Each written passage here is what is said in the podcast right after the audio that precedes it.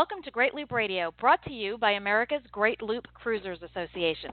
We're dedicated to sharing Great Loop information and inspiration with those actively cruising, planning for, or dreaming about a Great Loop adventure.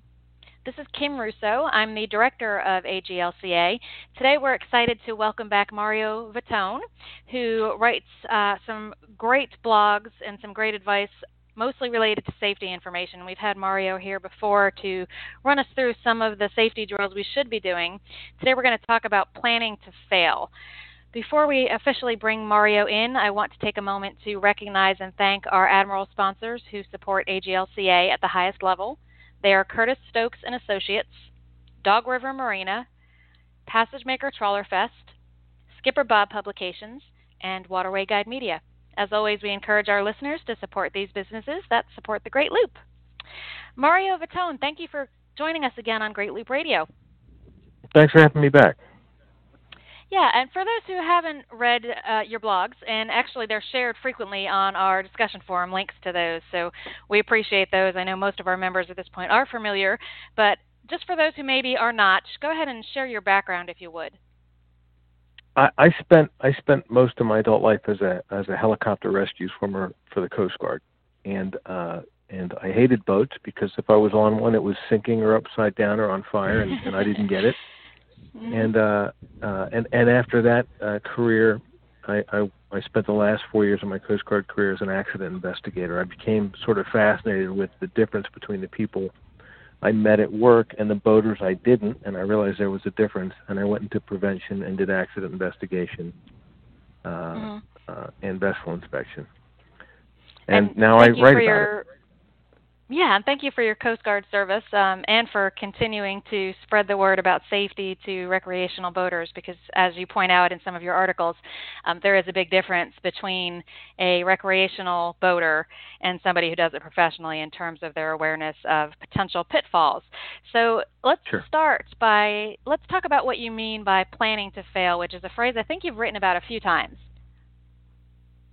Right. It, it's uh, it's it's sort of the it's the that that phrase planning to fail is it's the it's the really the cornerstone of my my philosophy. I have a I have a I have a, a whale above my office, and I have one quote on my wall, and it's Herman Melville's uh, quote from Moby Dick. I'll have no man on my boat who's not afraid of a whale and it's a, and it's and it's about a, he talks about the fair estimation of the encountered peril. And when I say planning to fail, it, what I really mean is to it's not just a float plan, although that's part of it. Um, uh, it's about spending some time thinking about what can go wrong on your boat and having a plan for it. That is that's also the cornerstone of of SOLAS. And there's this there's a there's a, a regulation in the federal code for safety of life at sea uh, uh, in the in the in the uh, in the MSA code it says they have to spend time evaluating what might go wrong, what what haven't they thought about that might go wrong, and what's their plan for that. And so uh, that was the that was the thing in the uh, the Deepwater Horizon oil spill that that that Exxon and Transocean wrote a lot of checks for because a lot of these guys got hurt swimming through oil and got burned swimming through you know burning oil. And they go you didn't think that as on an oil rig there might be burning oil in the water and you should teach your guys how to deal with it?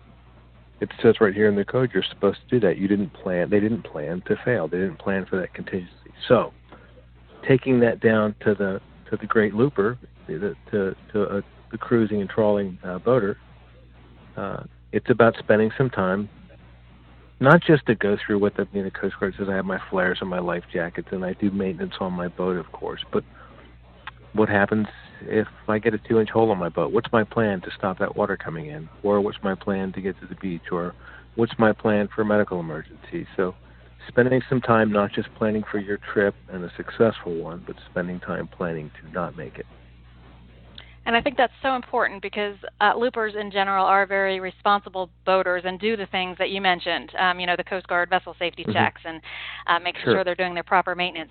But it is that planning to fail that I think some of us perhaps neglect to do. So you start uh, talking in some of your writing about a huge part of that is to have a float plan, which if you take any of the um, Power Squadron courses or the Coast Guard auxiliary courses, they always tell you that as well to have a float plan for the day. Um, but mm-hmm. you also say that your experience as a as a rescue swimmer tell you that most people don't do that. Give us some of the information you have about the, the likelihood of somebody actually doing that and actually needing it. I, I was in maritime search and rescue for, well, for probably well uh, in, in, total 22 years. I, I've never seen a float plan. I've never been on a search where the person we were searching for had a float plan. I've never heard of someone else seeing a float plan. Uh, I've never had someone call in for an overdue and got the number off of the float plan. Um, uh, it's just this thing we talk about, and so I started to. I hypothesized that well, the kind of people that make float plans don't get into trouble.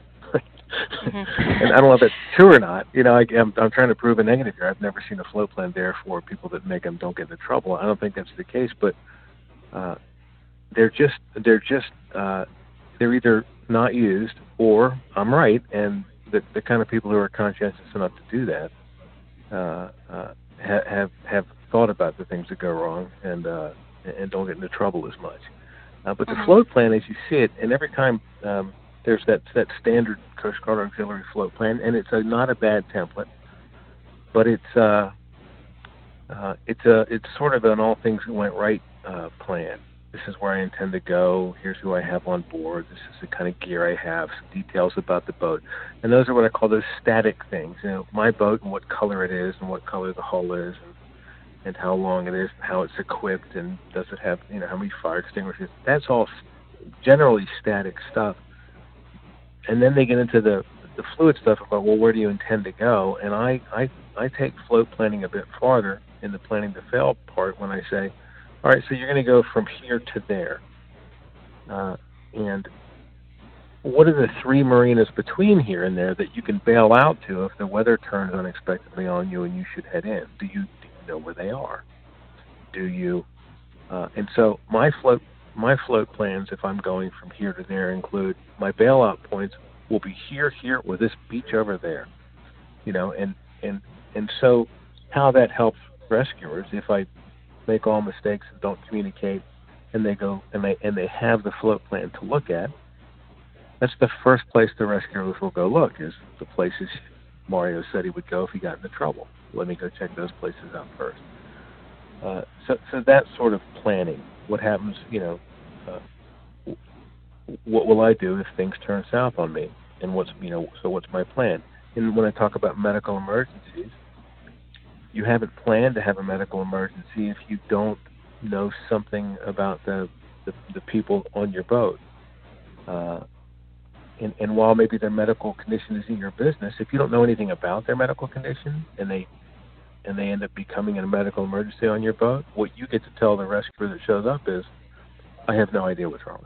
You know, I, I you know, is he allergic to anything? I have no idea. When you could, there's ways to put that stuff, not necessarily in your float plan, but to make those plans for medical emergencies. I have what's called a, an adult uh, medical history questionnaire.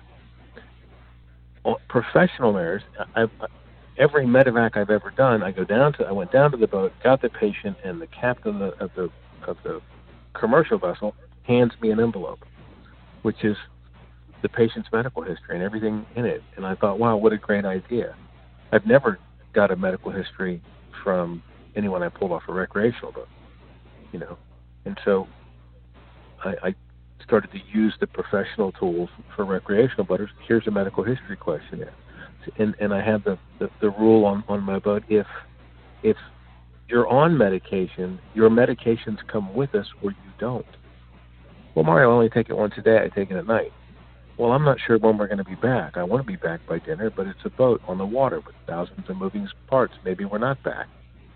And now you need your meds and don't have them.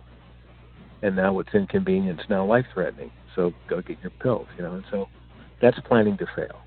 That's right. And that can be extrapolated for loopers who, you know, primarily it's two people on a boat who know each other very well and probably know sure. those medical conditions. But many of our listeners who are doing long-term cruising will have guests visit. Um, and Mario's suggestions about the medical history is a great one. You know, stick it in an envelope, seal that up, and nobody ever has to see it unless it's needed. Um, and that's right. such great advice. And we have other visitor recommendations that um, you know how to set the expectations for your visitors and that may be something you can send them ahead of time as just a, a medical history form for them to fill out and put it in an envelope so that's a great great idea um, any other contingency plans for emergencies that you would recommend um, or ways to practice them you know any examples that you can give us of, of thoughts you have about that would be helpful particularly for, for, for loopers who spend a lot of their time inside right so uh, uh, you know with the shore on each side if I'm if mm-hmm. I'm not mistaken. Right? That's so, correct. Yep. Uh, so so losing an engine is really a much bigger deal to someone on you know on the inside than on the there's no there's there's there's time on the outside. If I'm 12 miles off and I lose my engine, I have a minute to drift and see which way I'm going and and and mm-hmm. maybe put out a securite and say you know here's what's happening to me and, and while I work the problem. But if you're if you're heading downriver with the current on your stern and you lose your propulsion, what are you going to do? right? Right. And practicing that because you have to do it now. there's Absolutely. no there's no time to, to there's no time to work it out, and so and and that's another one. You know, uh, uh, that that's a good drill to have. What do I do if I lose my engine? And then actually do that drill. And when I say actually do it, a lot of people will tabletop it, which is fine.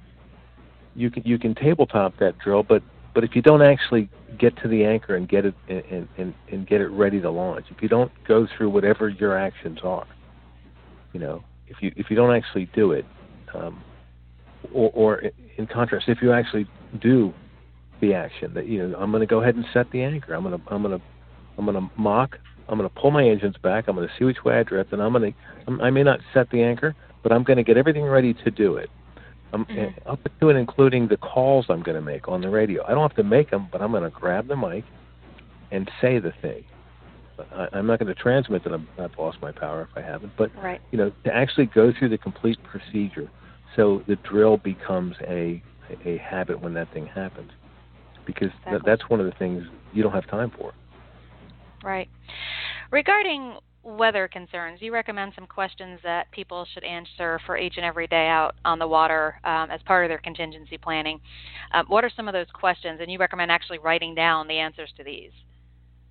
Yeah, I, it, it, you know, at what sea state are you beyond your depth? Either your boat or you, and it's usually you before your boat. Your boat's mm-hmm. pretty tough, right? You know, at, at what at what sea state are you know, will you call it quits? And and what happened? And the reason you decide those, you know, you know, when the sustained winds are over, what do we decide that we're, we're having enough and we're going to pull in? You know, if you decide that stuff ahead of time, the the decisions are based on logic. If you're trying to make it to watch a Wachapreague and you're not quite there yet, and uh, and then those conditions exist, and you get a you get a case of get theritis, and you start, well, it's not that bad, and you and you push through it uh, and that's and, and so I think deciding those things ahead of time gives everyone aboard permission, you know, to make the decision to call it quits, you know, 20 miles before your your planned night stop, because the weather's just turned in a way that you've decided you don't want to handle it. That, you know, you don't want to be out there in it, or right. Um, you decide, you know, or if you if you if you're a twin engine and you lose one, you know, what's your plan for that? You know, what what do you what risks are you willing to accept? You decide them ahead of time. You know, will you how how far will you run on the single engine before it's time to you know what I'm not going to risk the other one, you know, and and I'm going to pull in sooner than I planned, you know, and so right. make so it's it's usually wind and weather. Uh, um, what are my limits for uh, for weather, for mishap, for for casualty, uh, for, for for vessel casualty? I've lost my generator. Do I care? Yes or no? I've lost an engine out of two. Do I care? You know, to what degree? Um, I've lost my radio or my radar, right? What am, and, it, and these are just thought exercises. What would you do if you lost your radar? Okay, now decide that ahead of time. That becomes part of your own personal safety management system so that you're not making that decision the first time you ever lose your radar. Right? So right. Uh, th- there's it, it takes some work, but it takes some pretty pretty easy work, you know, sitting around with your with your crewmates around the coffee table and and making decisions when you're not under pressure.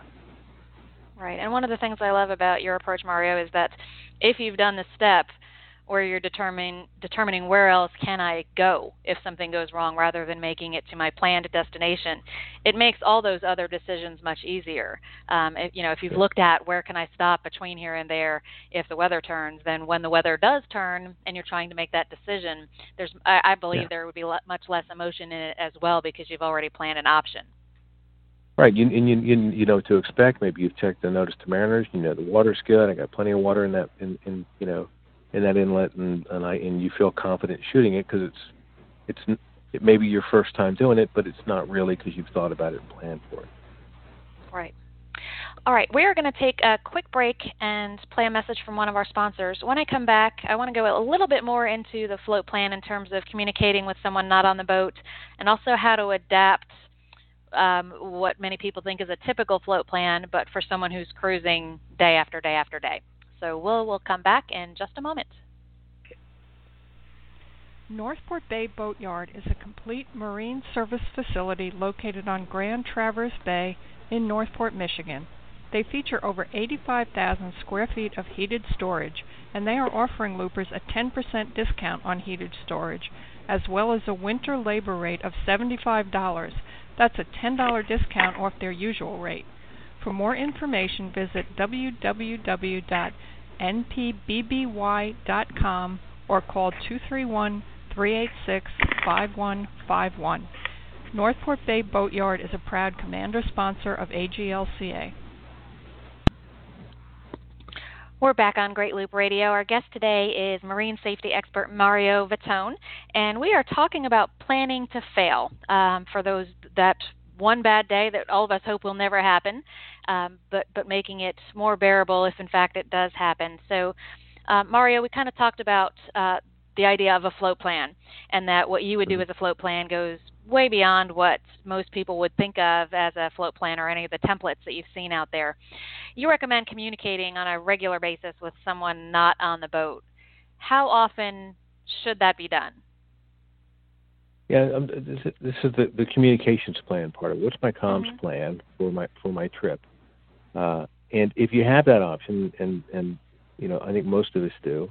Uh, uh, and it, it, it, so how often? You know, it depends. If I'm far offshore, and, and I picked up this habit on a patrol boat in the Coast Guard. We had to call back. We had to call in to a Coast Guard unit. It's called Radio Guard, and every hour we had to make a call, giving our position, and you know, it's pretty much everything's fine, and we're here.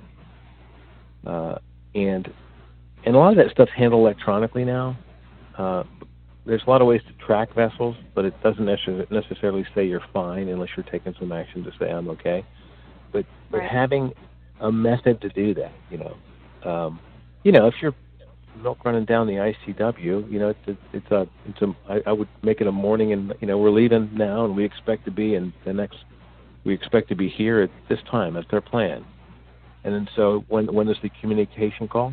At the time you said thought you would be there, and it's either I was right, we made it, or I'm not right, and I'm going to be there another hour. Call you when we get there, and and you settle in. And so, um, now, and and I can hear already some of some of your listeners going, well, that's silly, and and it might be. You don't you don't have to, you know, if if where you're if where you're uh, traveling is so populated that that if you do have a problem, someone's going to see you, then then perhaps you don't need to do that.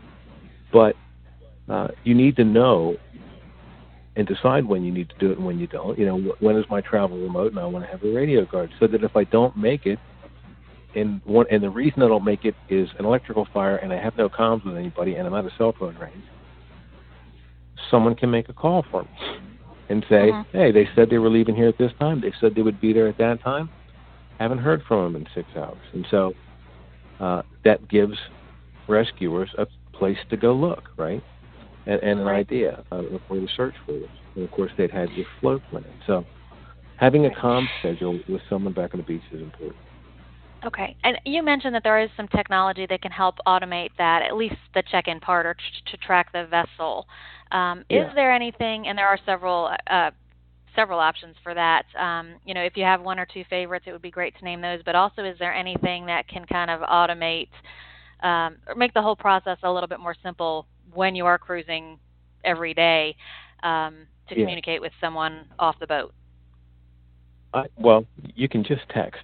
There's one. That's Mhm. simple enough, Sure. right? If, if you're Very on cell phone, simple. you can just text. I like the Delorme InReach uh, more than there's another device Spot. There's a couple of them out there. That, there's an in, a device called the InReach, and Mhm. and uh, it it's robust and reliable and not terribly expensive, and neither is the service. Uh, and they can just pull up a website and see where you are, and that you're chugging along. And you can also send text. You can send messages through that, you know, through satellite. So.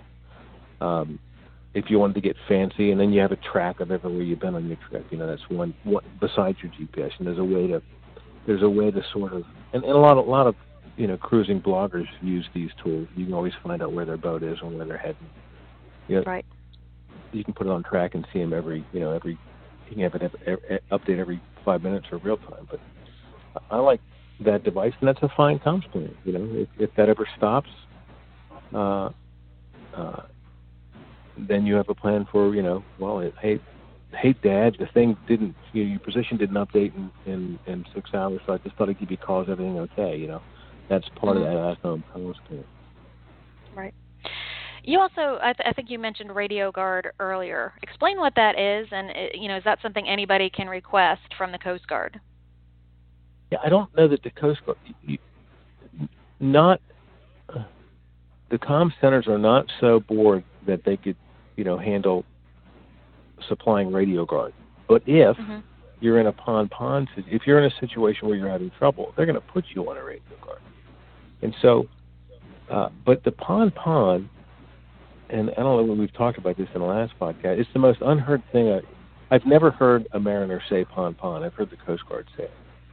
But Mhm. pan pan is the call that's supposed to come before Mayday, which means I'm having a problem, but I think I can work it out. But I'm just letting you know that I'm having this problem, and if anyone can help me, that would be nice. But I'm not calling distress. So the pan pan. So if if say you're out there and you're beyond your weather limit, and it's blowing and you're uncomfortable and and uh, uh, or, or you were relying on your radar and you've lost your radar or whatever whatever your your problem is, it's a great time for a pan pan and, and to set up a radio guard, which is, you know, because one bad thing usually follows another, and so, um, uh, and, I give an example: if your boat's not usually in rough weather, and now you're in rough weather, and now all the mucky stuff in the bottom of your fuel tank is kicking up to uh, to the fuel lines, and now you know in rough weather, you, you know your engine's fine, but now you, you find out just how dirty your tanks are by by sloshing it about, and now you lose your engine. All right, so if you you know so setting up a radio guard because just because you're uncomfortable, the Coast Guard's quite happy to talk to you if you're at all uncomfortable. So, you know, I would call the Coast Guard. I would actually say the phrase pan pan because I'm, I'm the problem I'm having is I'm beyond my weather limits and depth, and I'd just like to stay in touch until I get to Crisfield or wherever it is you're heading, and uh, they'll be glad to put you on a comm schedule. It'll probably be something like you know every 30 minutes or every 15, depending upon uh, your level of stress, and they'll just want to hear from you. And and so, but and what the effect of a radio guard is is if you've contacted them and said, "I'm staying in touch," a couple things can happen. One, there might be a Coast Guard asset nearby that would come by and give you some cover, or just they'll be watching out for you. You're going to pass by the next station, and they're going to watch for you and be ready to respond if you need it. But what really happens is they'll call you. You'll, you'll talk to them every whatever the schedule is, say every 15 or every 30 minutes. Uh, and if they don't hear from you, typically how a radio guard works, if, let's say the comm schedule's every 15 minutes. If they didn't hear from you for 15 minutes, and then you miss the next comm schedule at 15, they're going to come look. That's going to be uh, a default distress, and they'll come look for you. Mhm.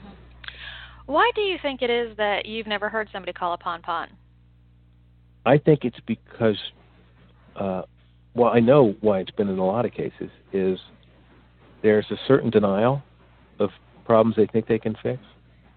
Right. So if the water's coming in your boat, right? If the water, if you if you have a if you have a leak in your boat, however small, and and but it's coming in in such a way that more of it's coming in than is leaving, that's called sinking, right? Mhm.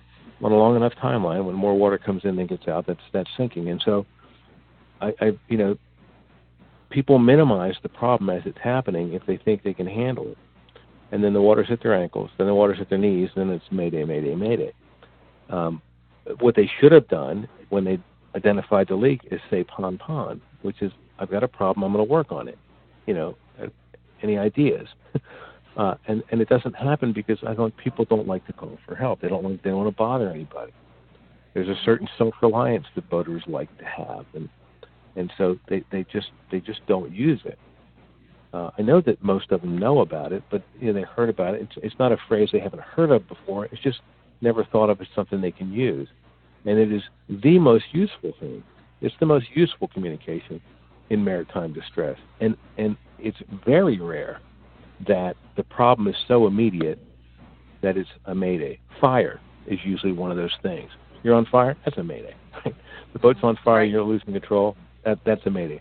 Smoke coming from your battery box, you know, is probably and you shut off the power and hit the switch. That's a good pan pan. You're not in direction, you're not ready to jump off the boat and leave it, but that wasn't right, and something else might go wrong I've got a problem. You should call Pan Pan. Mm-hmm. It, it's not going to cause you a post boarding. They're not going to get mad at you because you bothered them. Uh, but what happens if, say, you you have a slow leak or you, you have some smoke and you're trying to figure out where it's coming from and you've shut down the power but you haven't quite figured it out yet? Is you give the Coast Guard or anyone else around you options, you know, and so you were taken on water and you waited for half an hour and then you called Mayday or then you called for rescue. Well, 20 minutes ago there was a Coast Guard boat, you know, within a mile of you, and the Coast Guard didn't know you were having a problem because you didn't call Pan Pan, and that that boat was just heading back to base for no particular reason. They could have hung out with you and helped you out, and maybe brought you a pump. And so, but you you deny the rescuers their options and you, and you remove your options by not admitting sooner, you're working a problem. And so that's yeah, that's, a great way to look at it. Um, that I had never thought of, and you know, I'm probably somebody who prefers to not feel like I'm bothering someone. But yeah, you know, perhaps you're making it easier for them because they're already nearby than it would be to come back and get you right. later. So excellent way to look yeah. at it. Right. Because they know everything. They know every asset they have in the area. They know where it is. So they do. And so if you just let them know, and trust me, they're bored enough to like it. You know, hey, great, going on? You know. So, just uh, you know, off the top of your head, if you had to put a guess on, you know, for the accidents that you've investigated, how many could have been avoided by planning to fail? Could you put a, a percentage possibly on that, or is that not really a fair question to be asking you off, off you know? No, I think fly? it's a completely fair question. I, I say this, and I and I, I get strange looks when I say it, but I'm, um, it's a theory of mine. I'm, I'm, uh, I'm wholly convinced of. it's I, with the exception of some med- medevacs, medical evacuations, you, you slip and fall in your boat and break your elbow, and that that you know it happens. Um, that's no one's fault really. That's that's unfortunate. Or an undiagnosed case of appendicitis. That's a that's not anyone's fault. Uh, if you have your third heart attack and you're 40 miles offshore, maybe you made a bad risk decision in, in continuing to go offshore. But but with the exception of medevacs, those medevacs, um, I've never been on a rescue mission or heard of a rescue mission that I didn't think uh, could have been avoided uh, or, or that was, wasn't caused by a bad decision made by the captain before leaving the dock. It's almost always a planning failure, Be- almost always. Um, so I'm not going to say 100%, but it's real close. Um, mm-hmm. uh, and and while the, the engine fire, if the engine caught fire because your housekeeping was terrible and your maintenance was bad, that's a before leaving the dock planning problem, right? Mm-hmm. Right. Right. You you could have fixed that. The diabetic 12 year old didn't they didn't have insulin on the boat because it was only a four hour trip. That's a planning failure. You thought you'd be back in four hours, you weren't because you ran aground. Planning failure. Uh, um, so, you know, the collision that wasn't your fault, that's one of those ones that's not a planning to fail thing. That's just what you got because somebody ran into you. You know, is, is right. that, is, no matter how hard you tried to avoid it. So I'm not, you know, I'm not saying everything's the mariner's fault.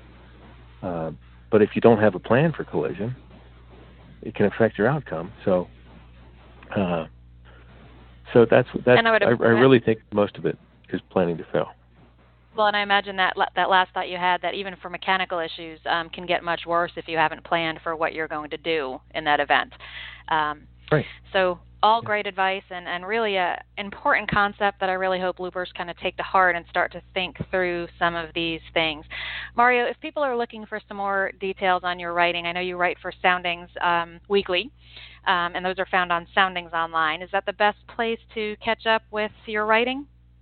That's the best place to catch up with my writing. And uh, I, we, in May, May 21st, just to throw a plug, Boaters University is releasing uh, uh, my course on on uh, safety and rescue at sea, which comes out Excellent. May 21st. And so, if loopers Wonderful. use the code Mario, they pay less for it. Okay, and they just go to boatersuniversity.com for that. Boaters, boatersuniversity.com, and it's a new course coming out May 21st. Great. We will definitely look for that. Mario Vittone, thank you for joining us again. We'd love to have you back to talk safety another time because it is such an important issue. Thanks so much. We'll be back next week with another episode of Great Loop Radio. Thank you for listening, and until next week, safe cruising.